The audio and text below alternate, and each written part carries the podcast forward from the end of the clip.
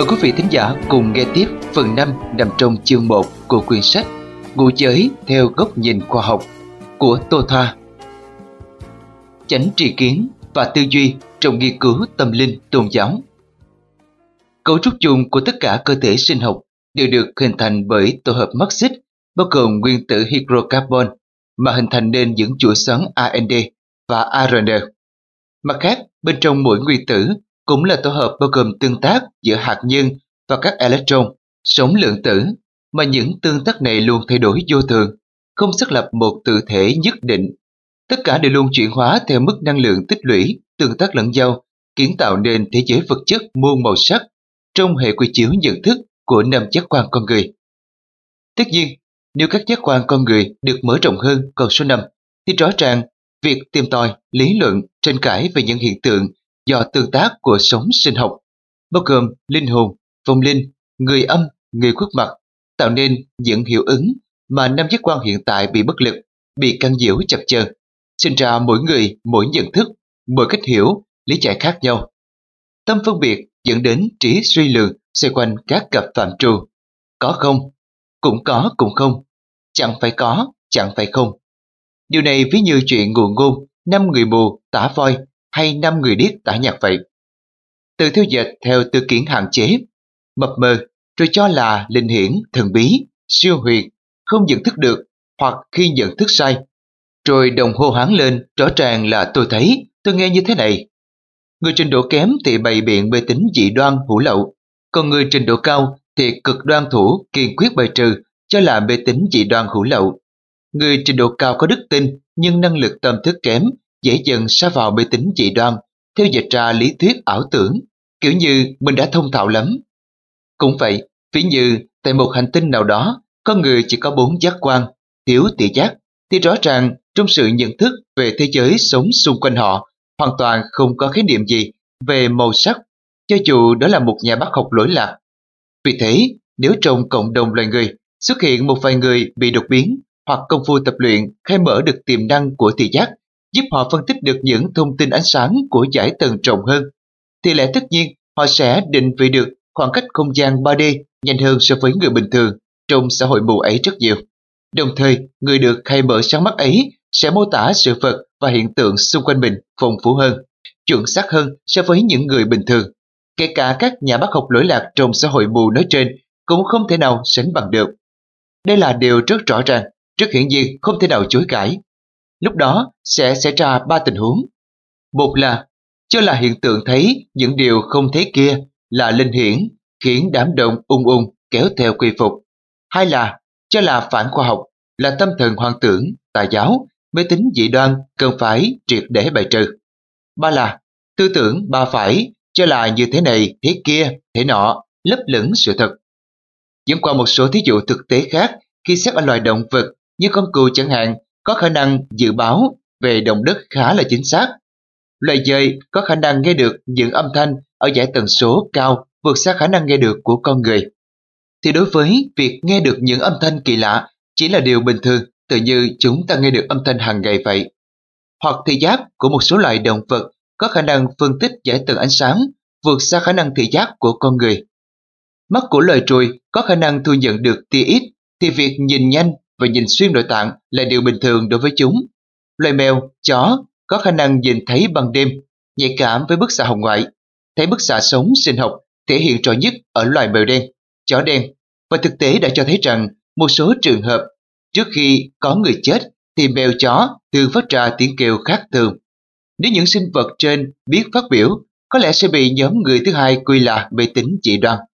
Và nhóm người thứ ba mãi mê lý giải lòng vòng, huệ vốn quanh quẩn trập khuôn là do được ẩn chứng, khai điển, mở luân xa, khai bí huyệt, thông lượng hỏa xà, khai thiên nhãn thông, thiên nhĩ thông, tha tâm thông, đồng thời cũng không chính vì những khả năng đặc biệt của các hệ sinh học nói trên như dự báo, nghe, thấy những âm thanh, ánh sáng ở ngoài giải tần số cao hơn so với khả năng thính thị giác của con người bình thường.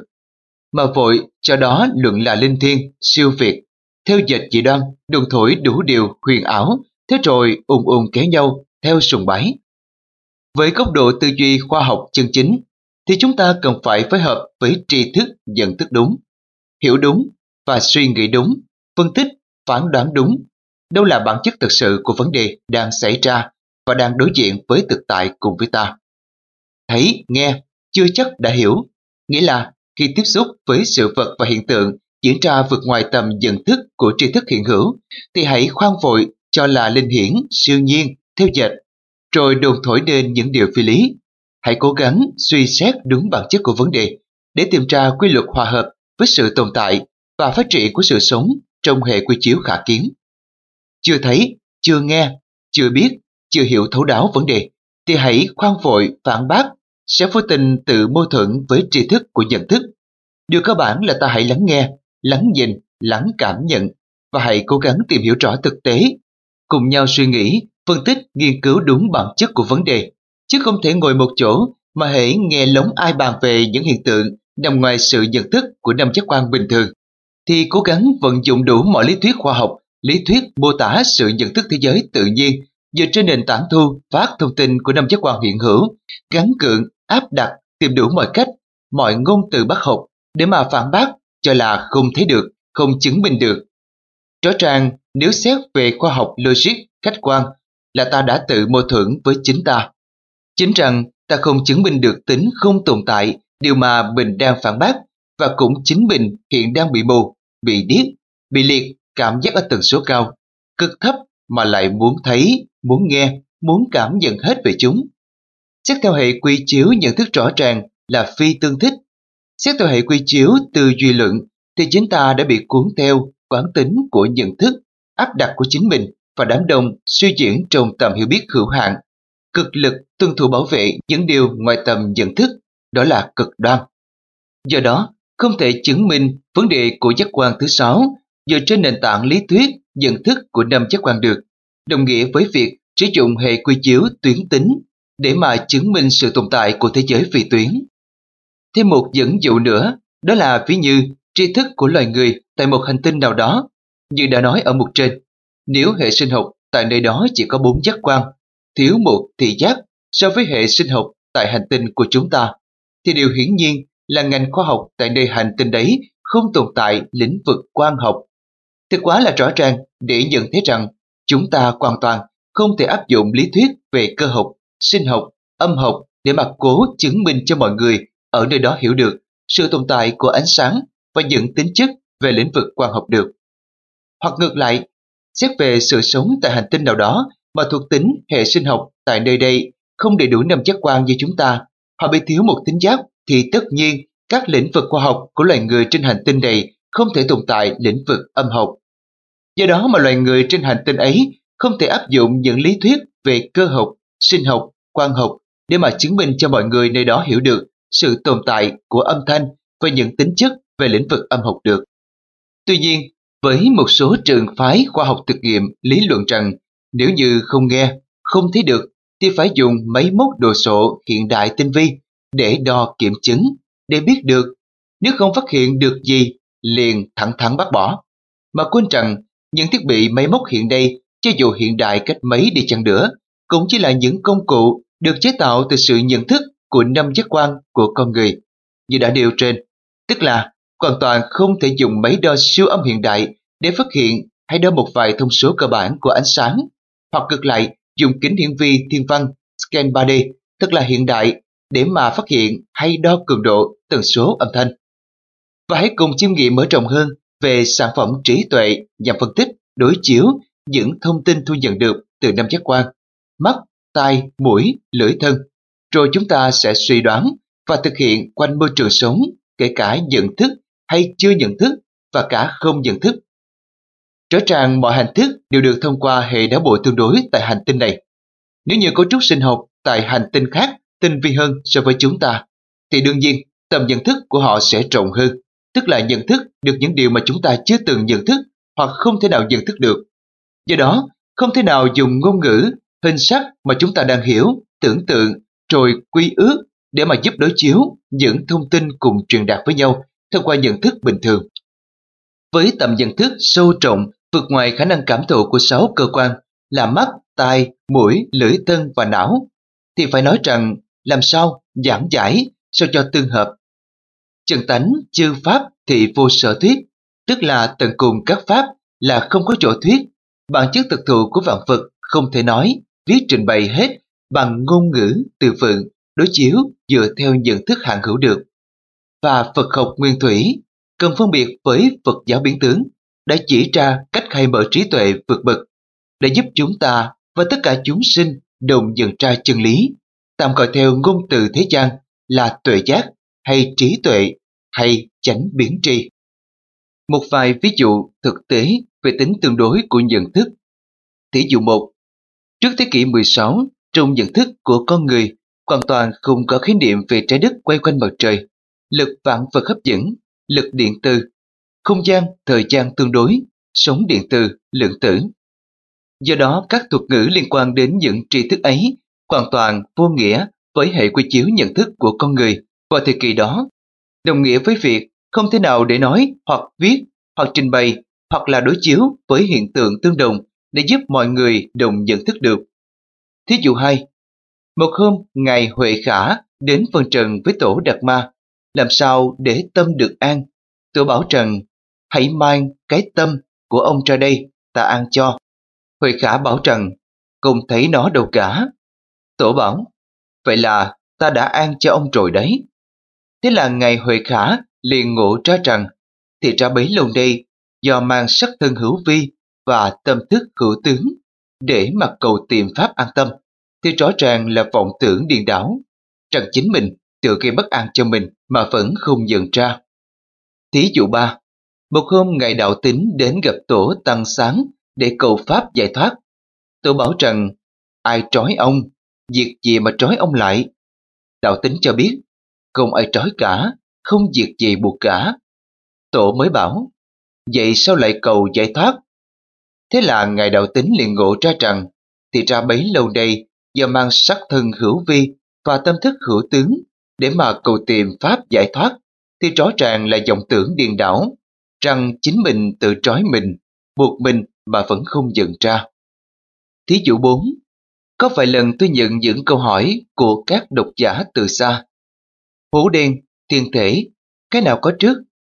Hạt, phản hạt, cái nào có trước? Sống hạt, cái nào có trước? Không gian, thời gian, cái nào có trước? Ngày đêm, cái nào có trước? Hư không, chúng sinh, cái nào có trước? Vật chất, ý thức, cái nào có trước? Quả trứng, con gà, cái nào có trước? Biết rằng nói ra sẽ rất khó đáp ứng theo thuộc tính nhận thức, xét trong hệ quy chiếu của năm chất quan hạng hữu. Tôi dùng cách truy vấn đối ứng để giúp mọi người dần hiểu ra bằng cách đặt vấn đề trở lại. Thế thì theo bạn, giữa nhận thức, không nhận thức, về hành thức trước, sau, thì cái nào có trước? Ai cũng dễ dàng trả lời rằng không nhận thức về hành thức trước sau là có trước khi nhận thức về hành thức trước sau. Tôi hỏi tiếp, vậy rằng bạn có nhận thức được điều mà bạn không nhận thức về hành thức trước sau được không? Hầu như tất cả đều im lặng. Với một số vị hiểu về khoa học, tôi hỏi tiếp, bạn nhận thức thế nào về không gian, thời gian, tuyến tính, vì tuyến tính, thực và ảo.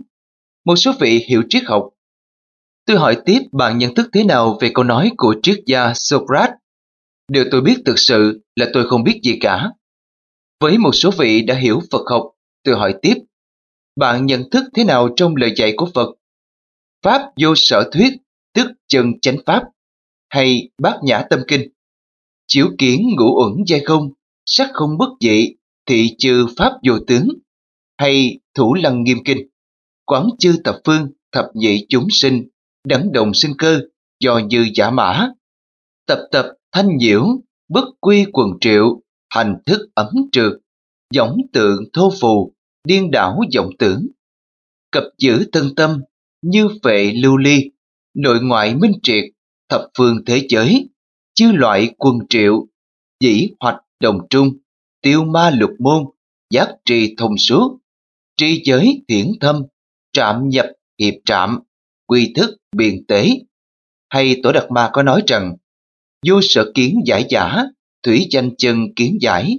Hay Tổ Huệ Khả có nói, có nói, phi sanh đoạn diệt, thị danh đoạn diệt, vô sở chứng đất thị danh chứng đất thường biết vô ngôn. Hay Tổ Huệ năng cũng có nói rằng, chẳng phải cờ động hay gió động, mà là tâm người nhận thức động, làm sinh ra phân biệt trước sau. May thay, vẫn còn một vài vị nhận ra vấn đề. Riêng với một số vị chưa tìm hiểu hoặc chưa hiểu rõ, thì tôi dẫn chứng qua thực nghiệm ở các thí dụ năm 6, 7 kế tiếp hoặc đối chiếu những thực nghiệm về năng lượng tâm thức tạo hiệu ứng kích hoạt tiềm thức mà công ty Tota đã từng thực hiện với học viên và bệnh nhân. Cụ thể, một vài trường hợp chưa từng biết, chưa từng nhận thức về các lĩnh vực như võ thuật, ca múa, thuyết giảng, ngoại ngữ, dự báo, thấy, nghe, cảm ứng tầm xa. Sau thời gian ngắn, dài, tùy vào khả năng thu phát thông tin tiềm thức, độ nhạy cảm kích hoạt của mỗi người mà hành thức bức xạ những khả năng mới của họ vượt ngoài tầm nhận thức hiện hữu trước đó rất xa, tức là nhận thức ra hành thức mà mình không nhận thức trước kia và ngược lại, hành thức nhận thức đều chưa từng nhận thức, cũng đồng thời xảy ra hiệu ứng không nhận thức được hành thức mà người ấy đã từng nhận thức. Hiệu ứng này cũng dễ dàng thực hiện qua liệu pháp thôi miên mà trên thế giới đã có từ lâu.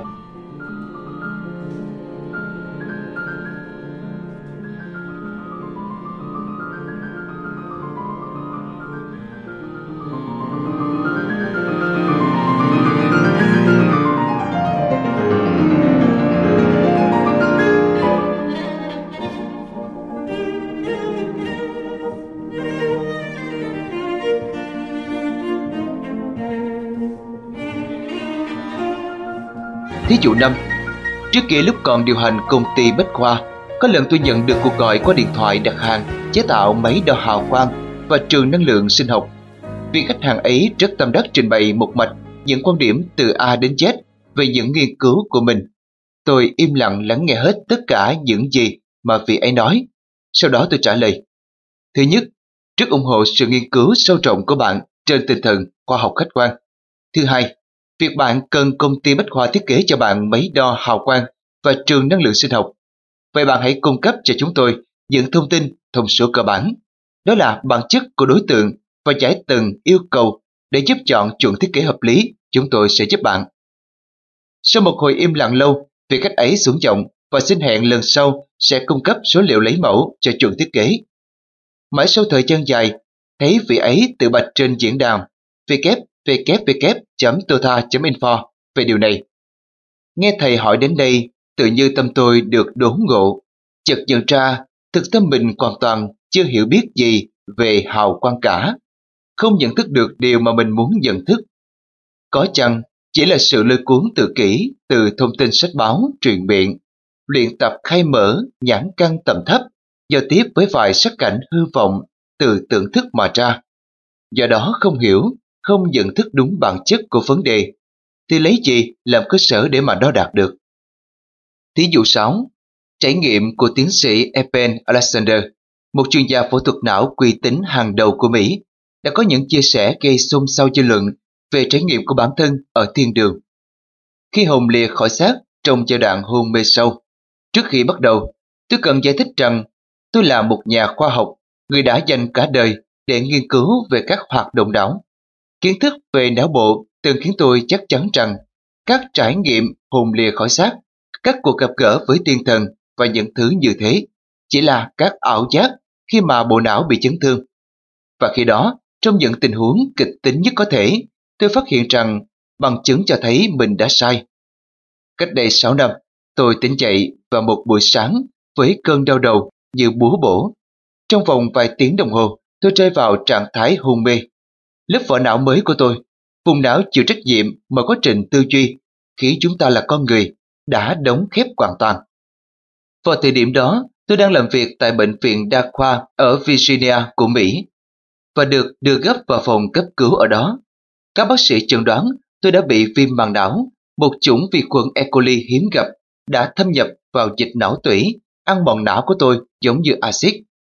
Cơ hội sống sót của tôi gần như bằng không tôi đã bị hôn mê sâu, một trạng thái sống thực vật và tất cả mọi chức năng cao hơn của bộ não đều ngừng hoạt động. Các kết quả chụp chiếu cho thấy không còn bất kỳ hoạt động nhận thức não. bộ não của tôi không bị trục trặc hoạt động mà đã hoàn toàn tắt điện. Tuy nhiên, con người bên trong tôi vẫn tồn tại, chống lại mọi quy luật khoa học đã biết.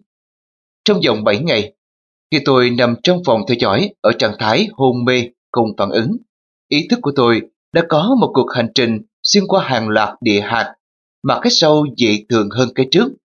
Một chuyến du hành vượt qua thế giới vật chất mà mãi đến tận khi đó tôi chắc chắn vẫn coi là không thể.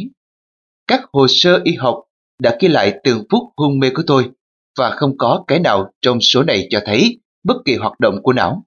Nói một cách khác, như khoa học thần kinh có thể nêu, chuyến du ngoạn của tôi không phải là thứ xảy ra bên trong đầu của mình. Tất cả các giác quan của tôi bị trộn lẫn, thị giác và tính giác không còn là các chức năng riêng rẽ. Đó là một sự trải nghiệm vô cùng tuyệt vời. Khi quay trở lại dương thế, tôi đã hôn mê suốt 7 ngày và không có dấu hiệu cải thiện. Các bác sĩ đang cân nhắc xem có nên tiếp tục quá trình hỗ trợ sống cho tôi hay không, thì tôi đột ngột hồi tỉnh. Đôi mắt của tôi bất ngờ hé mở, và tôi sống lại. Tôi không còn ký ức về cuộc sống của mình trên dương thế, nhưng nhớ rất rõ mình vừa ở đâu. Tôi phải học lại mọi thứ. Tôi là ai? Như thế nào? Và ở đâu? Có nhiều ngày, rồi nhiều tuần, giống như tuyết từ từ rơi xuống. Vốn hiểu biết xưa cũ trên dương thế trở về với tôi. Tôi lấy lại được tiếng nói và từ ngữ chỉ trong vài giờ và vài ngày. Với tình yêu và sự vỗ về âu yếm của gia đình và bạn bè, các ký ức khác cũng trở lại với tôi. Khoảng 8 tuần sau, kiến thức trước tiên của tôi về khoa học, kể cả các trải nghiệm và học hỏi từ hơn hai thập niên làm bác sĩ phẫu thuật bệnh nhân tạo các bệnh viện đào tạo nghề, hồi phục hoàn toàn. Điều đó vẫn còn là một điều kỳ diệu, không có lời giải thích từ y học hiện đại. Từ đó trở đi, tôi đã quay trở lại với dương gian xưa cũ, thế giới mà mình đã bỏ lại phía sau trước khi bị hôn mê. Nhưng như một con người hoàn toàn mới, tôi đã được tái sinh. Và như tôi đã hé lộ, tôi không phải là người duy nhất từng được chiêm ngưỡng thoáng qua cuộc sống sau cái chết và những điều kỳ diệu chứa đựng trong đó. Ví dụ thứ bảy, các nhà khoa học thuộc Đại học Southampton đã dành 4 năm nghiên cứu hơn 2.000 người bị tim ngừng đập tại 15 bệnh viện ở ba nước Anh, Mỹ và Áo.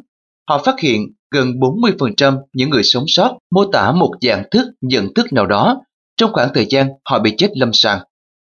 Trước khi tim của họ được khôi phục hoạt động, một người đàn ông 57 tuổi ở Southampton, nước Anh, thậm chí còn nhớ việc hôn đã hoàn toàn thoát xác và quan sát quá trình các nhân viên y tế nỗ lực hồi tỉnh mình như thế nào.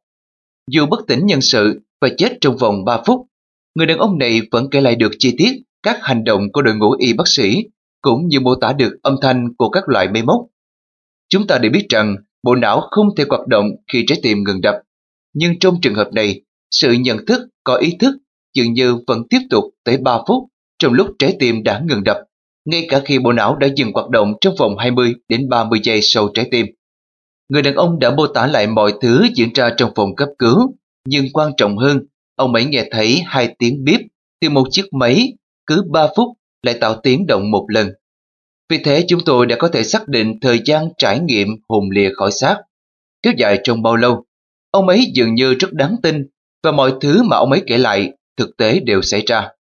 Tiến sĩ Sam Badia, người đứng đầu nghiên cứu đã giải thích. Nhóm nghiên cứu thống kê thấy rằng trong số 2.060 bệnh nhân tiêm ngừng đập được nghiên cứu, 330 người đã sống sót và 140 người trong số này nói rằng họ có trải nghiệm dạng nhận thức nào đó trong khi được hồi tỉnh. Khám phá của tiến sĩ Badia và các cộng sự của mình hiện được đánh giá khá cao vì nó mở ra cánh cửa cho các nghiên cứu sâu rộng hơn nữa về những gì xảy ra khi con người đã chết. Đúc kết lại những thí dụ dẫn chứng nêu trên, chúng ta cần phân biệt giữa trí tuệ vật lý và trí tuệ phi vật lý. Trí tuệ vật lý là sản phẩm của não, hành thức não thức, và trí tuệ phi vật lý là dạng thức giao tiếp thông tin với vạn vật, vượt ngoài khả năng nhận thức bằng bộ não bình thường, gọi là huyền trí, phi năng trí, thông linh trí, viễn minh trí, trí quan, nhất thiết trí. Trí tuệ phi vật lý trong Phật học gọi là tuệ tri hay trí huệ, bao gồm có ba cấp. Tuệ tri cấp thấp, tức là hành thức tâm thức. Tuệ tri cấp cao, tức là tâm thức dung hợp. Tuệ tri giải thoát, tức là chánh định tâm vô thủ chấp. Hãy giải thoát dần những tri kiến tương đối, sẽ giúp ta trực kiến dần bản chất thực sự của sự vật. Trở lại vấn đề nghiên cứu hay phát hiện sự vật hiện tượng diễn biến ngoài vùng khả kiến của năm giác quan mà từ xưa quên gọi là tâm linh. Xét cụ thể về những máy thu phát sóng hiện nay chưa vượt được ngưỡng đáp ứng tần số trên gigahertz thì việc sử dụng những thiết bị này để cho tìm tín hiệu sống sinh học vì sống trên 100 GHz rõ ràng là ta bị vướng phải mâu thuẫn trong logic luận. Tìm tòi đủ thứ, lý luận đủ điều, dựa chấm nhiều vào thiết bị, công cụ được phát minh từ hệ giác quan hạn hữu để khám phá sự vật hiện tượng vượt ngoài giới hạn nhận thức mà chúng ta đã quên đi tiềm năng của chiếc máy kỳ diệu đang ẩn chứa bên trong mỗi hệ sinh học của chúng ta. Hãy tìm cách khai mở sẽ giúp ta tỉnh ngộ ra rất nhiều điều. Tất cả đều được phản ánh bởi vũ trụ quan của thức giác tự hòa, tức là tuệ giác thành tựu khi ta khai mở được năng lượng tâm thức. Cũng hãy chớ đừng lầm tưởng hoặc tự kỷ ám thị bởi học vị giáo sư, tiến sĩ này nọ. Xét trong hệ quy chiếu chuyên buồn, tức là tri thức tích lũy từ kiến thức của năm giác quan vẫn còn hạn chế, để áp đặt hoặc là cố gắng phản biện cho sự việc vượt ngoài tầm nhận thức cũng như kiến thức chuyên môn của chính mình, phạm trù ngoài giác quan cả kiến, không khéo sẽ dẫn đến những cực đoan bảo thủ, biên kiến, rồi dẫn đến tà kiến ngã mạng, gây bế tắc hoàn toàn cho sự nghiên cứu chân chính. Một thí dụ rất là dễ hiểu, ví như con rùa hay là con ếch có khả năng thích nghi với đời sống cả trên cạn lẫn dưới nước, tức là động vật lưỡng cư. Khi lên bờ, chúng cũng không thể dễ dàng nói ra hay diễn tả cho con cá chỉ biết sống tốt dưới nước kia, hiểu đơn giản thế nào là đồi, là núi, là cát, đá, hoa, bướm, rồi trời xanh, mây gió. Mà những sự vật hiện hữu này quá thực rõ ràng ở trên cạn. Cho dù đó là con cá bác học, cũng không thể nào hiểu được hoặc nhận ra được. Nhưng ngược lại đối với rùa, ếch bình thường thôi, không cần phải là bác học, thì quá là dễ dàng nhận ra và quá hiểu đúng không nào? Và vì như thế, không cách nào khác là con cá bác học kia cần phải chịu khó học hỏi cách thích nghi với môi trường trên cạn, cùng với lắng nghe, nhìn cách thức, ngôn từ và ít diễn tả, nói ra mà không cố chấp rằng những cách hành xử cũng như ngôn từ dị biệt trên cạn so với dưới nước. Giải chấp những cực đoan trên sẽ giúp cho ta rất dễ dàng nhận biết những diễn biến của sự vật hiện tượng xung quanh mình mà không cần phải khổ công lý loạn, mông lung bằng cách dùng kiến thức dưới nước để mà cố giải thích hay phản biện sự vật hiện tượng trên cạn, cũng như áp đặt giữa phạm trù thấy, biết hữu hạn, vô hạn, phi phi thường của chính mình. Cũng một dẫn dụ trực quan khác chỉ ra trong thực tế là trường hợp vị giáo sư hay tiến sĩ chuyên ngành về hóa, kinh tế, toán học khi nói về lịch sử hay tâm lý học thì lẽ đương nhiên là không thể sánh bằng sinh viên chuyên ngành lịch sử hay tâm lý học được và ngược lại. Tương tự như thế, vị giáo hoàng, linh mục, hòa thượng, thượng tọa, pháp sư, linh đồng nói về vật lý, về thiên văn học, về sinh học cũng không thể nào sánh bằng được học sinh sinh viên chuyên ngành mà vội khiến ta cả tin, tuân thủ và bị lôi cuốn bởi đám đông, bởi học vị xương tán tôn tạo. Rõ ràng thuyết địa tâm, tức trái đất là trung tâm của vũ trụ, thuyết sáng tạo, tức đứng đại ngã, đứng toàn năng tạo ra thế giới trong bảy ngày đêm, thuyết tính cầu mê vọng, đôi dịch tưởng tượng thọ ký, đã từng thống trị đức tin chân chính, văn hóa tín ngưỡng, cùng tri thức tiến hóa của nhân loại suốt hàng bao thế kỷ. Xưa kia, Thích Ca Mâu Ni đã dạy ý trí bất quy thức, và Tổ Đạt Ma đã nhắc lại, dẹp bỏ hình tướng thì mới thấy được tánh. Quan điểm khoa học hiện đại, thực tế sẽ chính là thước đo chân lý, rất rõ ràng. Hãy cùng căn cứ theo đó mà soi. Do đó, khi nghiên cứu về lĩnh vực tôn giáo hay tâm linh, phạm trù vượt ngoài tầm nhận thức của năm giác quan, hãy chớ đừng để bị lôi cuốn theo hình thức học vị giáo sư này hay tiến sĩ nọ, hay là giáo sĩ kia, hay đạo sĩ ấy phát biểu về những lĩnh vực nằm ngoài chuyên ngành và vượt xa khả năng nhận thức của chính họ. Hoặc dựa theo vội vàng mù quán cả tin vị giáo sĩ hay đạo sĩ tôn tạo danh xưng, tôn tạo giáo điều huyễn hoặc, dẫn đến ái mê, thủ chấp, trước ngã Hãy luôn nhớ rằng trong lĩnh vực tôn giáo và tâm linh chân chính, hoàn toàn không có học vị, địa vị, danh vị xưng tán, mà chỉ có phẩm hạnh, và phẩm vị thành tựu. Ta cần phân biệt giữa trí tuệ và trí huệ hay là tuệ giác. Trí huệ chỉ khai mở khi và chỉ khi giới hành thành tựu, tức khất sĩ. Tỳ kheo, người hành khất thông hiểu, chân chính. Nhắc lại lời Tổ Đạt Ma đã dạy rằng, học cao, hiểu biết rộng mà không thấy tánh, tất thảy đều vô ích. Thuộc 12 bộ kinh, trói buộc theo chữ nghĩa xuông nói pháp xối xả như mưa tuôn, chuộng hình thức ngâm vịnh, lòng thơ văn nhàn trỗi. Tất thảy đều là ma nói. Chỉ cần thấy tánh, thì phàm phu, cho dù học dốt hay mù chữ, đều vẫn dễ dàng trở thành thánh nhân, tu thành Phật. Với góc nhìn khoa học đúng đắn, không có nghĩa là phủ nhận học thức, tri thức, tiến hóa, mà trong ý kinh tổ dạy tư nghĩa như đã phân tích về học vị khác với phẩm vị. Người quá tự mãn và khả năng hiểu biết sâu trọng của mình, kiến thức của năm giác quan hạng hữu, thì không thể nào nhận thấy, biết được những tri thức vượt ngoài phạm trù nhận thức hiện hữu, có đúng không? Vô ngại lục căn, độ chiếu kiến ngũ, uẩn chay không. Tức thị kiện tánh, chư pháp bổn vô tướng. Hay vô sở kiến, giải xứ, danh chân chánh, kiến giải. Đó gọi là giải thoát tri kiến. Rõ ràng, tích xưa ghi lại, Tổ Huệ Đăng là người mù chữ và không học cao hay hiểu biết rộng hơn so với sư thần tú cùng thời. Nhưng tầm nhận thức của Ngài Huệ Đăng về bản chất cốt lõi của vạn vật vượt xa Ngài thần tú. Nương theo diễn biết hình thức bề ngoài thấy biết, vô trương sở học sẽ dẫn đến thiên về pháp tướng. Mặt khác, dựa vào hiểu biết rộng cộng với học vị, cộng với tổ chức hình thức tôn tạo đầy đỏ và vội vàng hấp tấp cả tinh, mê kiến lao vào những khả năng đặc trị nhất thời, hiệu ứng đám đông kích hoạt, hỷ lạc bi, rồi tích cực tuyên truyền mê tín dị đoan, phổ biến tà pháp, có hợp pháp, đầu độc dần đức tin của tập phương tính chúng, rồi cản lối tiến hóa, trói buộc không cho giải thoát. Đó là hành động sai trái, thật vô cùng tai hại chẳng khác nào hành động âm thầm sát sinh hàng loạt. Chúng ta luôn nhớ rằng tri thức đúng đắn là điều kiện cần và tâm thức trải trọng sẽ là điều kiện đủ của nhận thức tiến hóa, theo Tô Tha.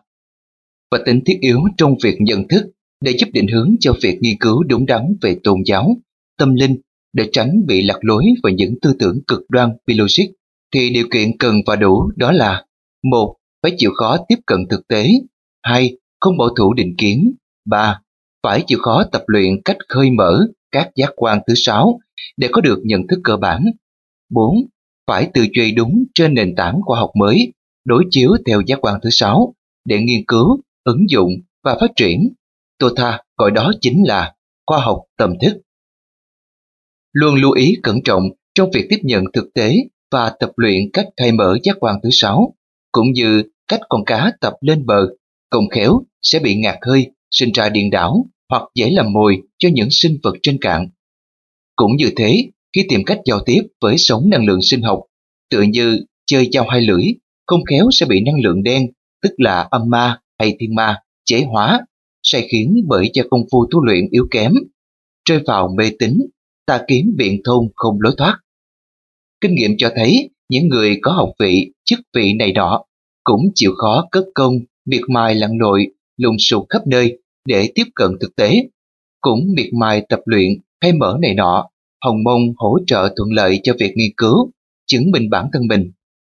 Cuối cùng rồi, cũng dễ dàng bị lôi cuốn, quanh quẩn theo những hiện tượng như áp phong, chiêu hồn, lên đồng, tiệm bộ, chữa bệnh lạ, săn ảnh ma, hào quang, ưa thích, say mê, nghe những điều lạ, rồi dần dần dẫn đến mê tín cực đoan, sang mê tín dị đoan, từ lúc nào cũng không hay. Hãy luôn tỉnh táo để mà hiểu rằng những hiện tượng lạ kia chỉ thuộc phạm trù tần thức tâm linh cấp thấp so với tầm cỡ phân bố năng lượng chằng chịt, phủ khắp tam giới, biến ảo trùng điệp vô lượng. Tất thảy đều do bởi vọng tưởng, tưởng cảnh hư minh, tự ngã chiếu ứng mà sinh ra kiến chấp. Nếu gắn hiểu rõ và phân tích đúng đắn, đâu là đúng sai, sẽ giúp ta giải thoát khỏi những biên kiến cũng như thủ kiến, mê kiến, tà kiến từ bấy lâu đối với sự vật hiện tượng. Bởi do còn bị ràng buộc nơi thân tâm hạn hữu, làm cản trở tầm nhận thức xuyên suốt hiện đang tàn ẩn trong mỗi chúng ta. Và Phật học nguyên thủy sẽ giúp chúng ta toàn giải và viên mãn.